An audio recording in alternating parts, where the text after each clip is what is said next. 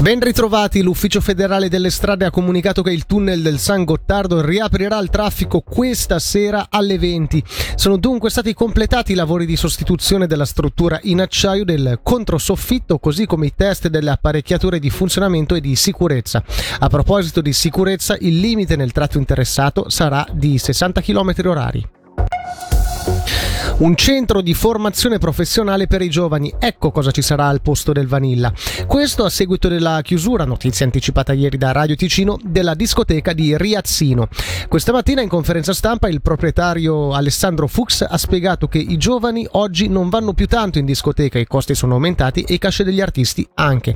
Sentiamo il gerente del Vanilla, Daniel Perri. Abbiamo già altri due locali che sono Pix e Rotonda, più altre collaborazioni a livello di eventi che vanno al di fuori. Quindi Vanilla era comunque una parte del, del nostro settore. Vanilla era il locale ideale per, è tuttora, perché appunto andremo avanti dal 23 di settembre al 6 di gennaio con una serie di eventi ed è perfetto per organizzare dei grossi eventi. Non si può pensare di organizzare dei grandi eventi a Riazzino una o due volte alla settimana, per cui è necessario sfruttare l'immobile da parte della proprietà su altri altri fronti, quindi chiaramente è nato questo nuovo progetto legato ad un centro di formazione che sarà aperto ogni giorno e non una volta a settimana o addirittura una volta al mese perché poi ci sono le varie pause estive eccetera. Cambiamento c'è, se noi percorriamo la storia di 32 anni di questo posto da Alcatraz a, a Vanilla, i giovani preferiscono un tipo di locale più piccolo, più riservato per quanto riguarda un divertimento continuato, nel senso continuo ogni weekend.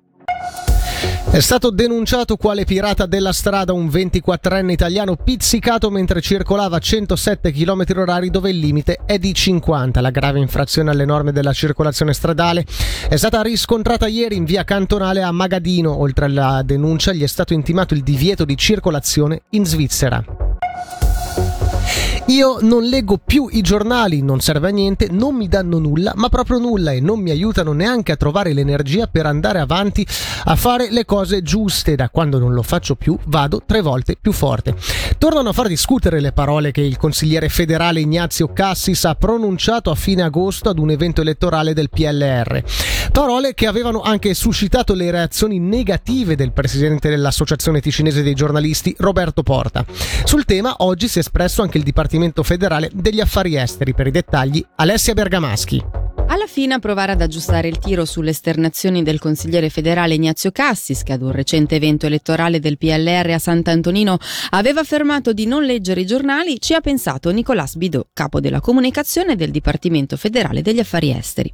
Chiamato negli studi radiofonici dell'emittente romanda RTS per esprimersi su un altro tema, il funzionario è stato invitato anche a prendere posizione sulle recenti dichiarazioni del politico ticinese, che dopo aver sollevato un polverone in Ticino sono state riprese anche dai media di Oltre Gottardo.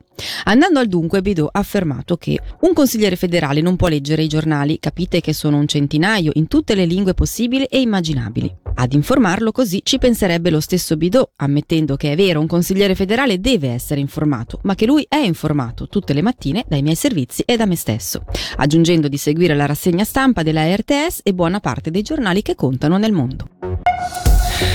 Ora lo che ieri c'è stato l'esordio per i Bellinzona Rockets nel campionato di Swiss League. La squadra di Raffaele Sanis è stata battuta 4 a 3 dal Basilea dopo due tempi in vantaggio. Sentiamo proprio il commento del coach a termine della partita. Peccato come è andata a finire perché hanno lottato i ragazzi, eravamo anche in vantaggio di 3 a 1. Basilea è una squadra di esperienza, peccato, però niente, è un processo. I ragazzi devono anche imparare anche queste situazioni quando si è in vantaggio di gestire la partita, ma niente, io veramente ragazzi non è che posso dire, posso dire niente, hanno veramente giocato e dato, dato tutto. Speriamo che giochiamo contro una squadra con molta più esperienza. Per la meteo oggi al sud passaggio a tempo asciutto con ampie schiarite. Nella notte su sabato nuove precipitazioni intermittenti, temperatura massima 23 gradi.